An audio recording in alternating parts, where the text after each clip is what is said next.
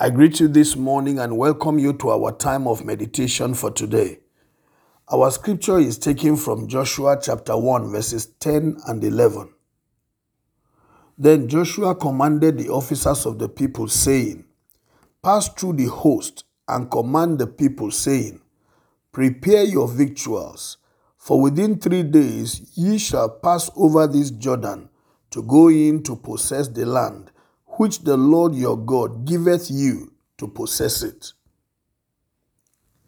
We saw how that God gave instruction to Joshua to take over the leadership of Israel, get them across the Jordan into the land of promise after the death of Moses. He told him to be courageous, he told him to be strong. We also saw that Joshua needed to believe God so faith was also added to the things that Joshua needed in order to take on the mandate that God had given unto him. After that, God had spoken to him and finished commissioning him. Joshua immediately took on the mandate. He became courageous and strong. Believing God, he stepped into the assignment. From the place we have just read here, we see that he began to give instructions to relevant officers asking them to do particular things as they began their move across the Jordan into the promised land. He did not waste any time.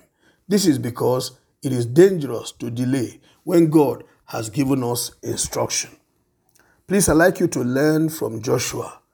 When God has spoken to you, has given you a commission and a mandate, step into it immediately. Don't waste any further time.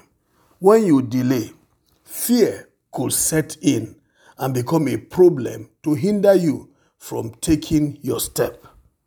Doubt could also come in to fight against you and make you begin to uh, disbelieve what God has said. That can slow you down.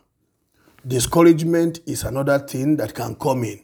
People can tell you, oh, this has never been done before. Are you sure you are not fantasizing or you are not losing your mind? People will tell you, have you looked at your, your future? Can't you see the obstacles? Can't you see the opposition? They'll tell you several things that can make you become discouraged. Then enthusiasm can just wane. Your passion can just die in the midst of all of this. And when your passion, when your enthusiasm, your zeal for that assignment, when the fire of obedience of God's instruction has died down, the tendency is that it can lead to the last one, which I call abandonment. You could abandon the assignment of God. You could begin to give excuses for not doing it. And at the end of the day, you may not do it. And when you will not do it, you will have disobeyed the mandate of God and you will have shortchanged yourself. What God intended to use you to do and what God intended to achieve through you will not be done because you delayed. Delay is dangerous. When you receive the instructions of God and His mandate, go ahead in faith and do it. His hand is underneath to bear you up. He's also there to help you. So don't wait any longer. May God grant you grace to run with the speed of God. In Jesus' name, amen. God bless you. Have a wonderful day.